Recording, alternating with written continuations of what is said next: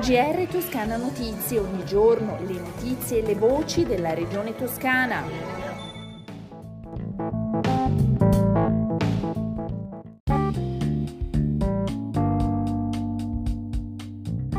Gentili ascoltatrici e ascoltatori, bentornati all'ascolto del GR di Toscana Notizie. La positiva esperienza di confronto tra istituzioni e rappresentanze studentesche regionali sulle questioni della scuola, sperimentata nel corso del tour di Siete Presente, diventerà un metodo di lavoro consolidato. Nel corso dell'evento della Presidenza della Regione di Giovani Sì, che si è tenuto nel Teatro Niccolini di Firenze, all'interno del Festival d'Europa e dell'Anno Europeo dei Giovani, è stato firmato un protocollo d'intesa che, aprendo una nuova fase del progetto Giovani Sì, punta a cementare il percorso di partecipazione Siete Presente con i rappresentanti degli studenti eletti nel Consiglio di Istituto, nelle consulte provinciali e nel Parlamento regionale degli studenti, regione e province.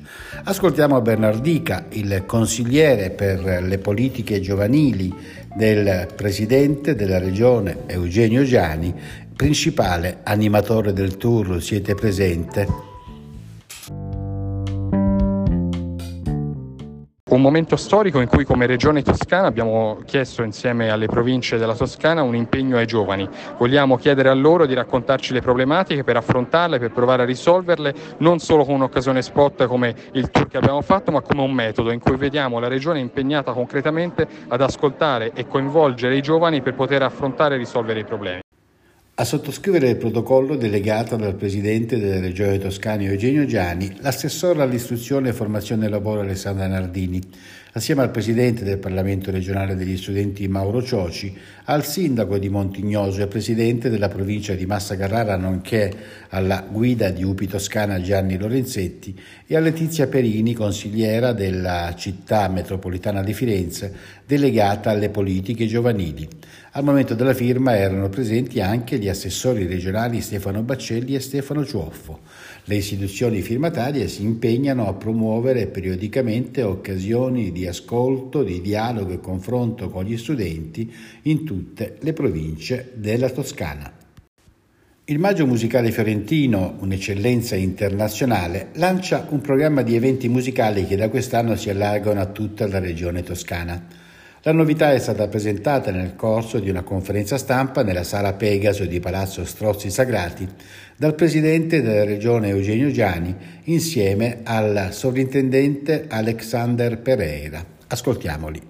Io volevo che il Maggio Musicale Fiorentino fosse orchestra d'eccellenza internazionale che si proietta nella sua genesi su Firenze, ma soprattutto su tutto il territorio regionale della Toscana. È evidente che il Maggio Musicale è Firenze, è la lirica della città capoluogo, ma è sostanzialmente espressione di una regione, la Toscana, che proprio da un punto di vista culturale vuol dare un messaggio, un'immagine attrattiva a livello nazionale e internazionale e che nella musica lirica espressa al massimo livello con il Maggio trova la sua espressione più conosciuta. C'è una filosofia di collaborazione con la regione dentro e io sono molto contento che il presidente è anche dietro noi e entusiasta di questa idea.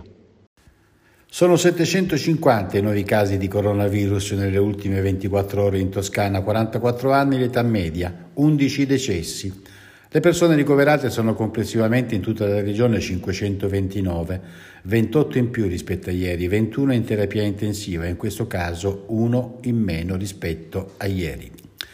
E la vaccinazione in Toscana ha dato ottimi risultati e sono evidenti, i nuovi casi positivi sono in diminuzione, il tasso di positività è però in crescita.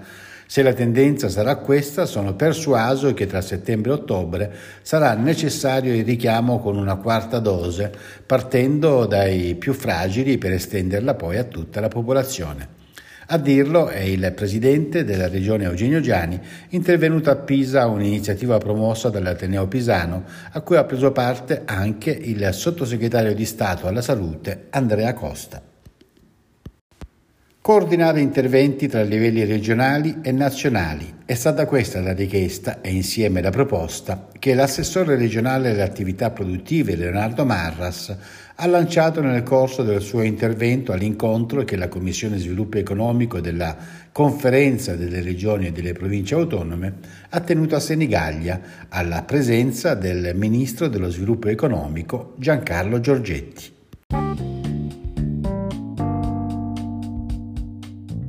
Era la nostra ultima notizia, siamo giunti alle previsioni del tempo. Che tempo farà in Toscana nelle prossime 24 ore? Il cielo sarà sereno o poco nuvoloso.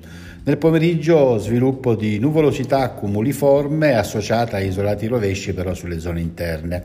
Le temperature minime in lieve calo, le massime in ulteriore lieve aumento fino a 26-27 gradi.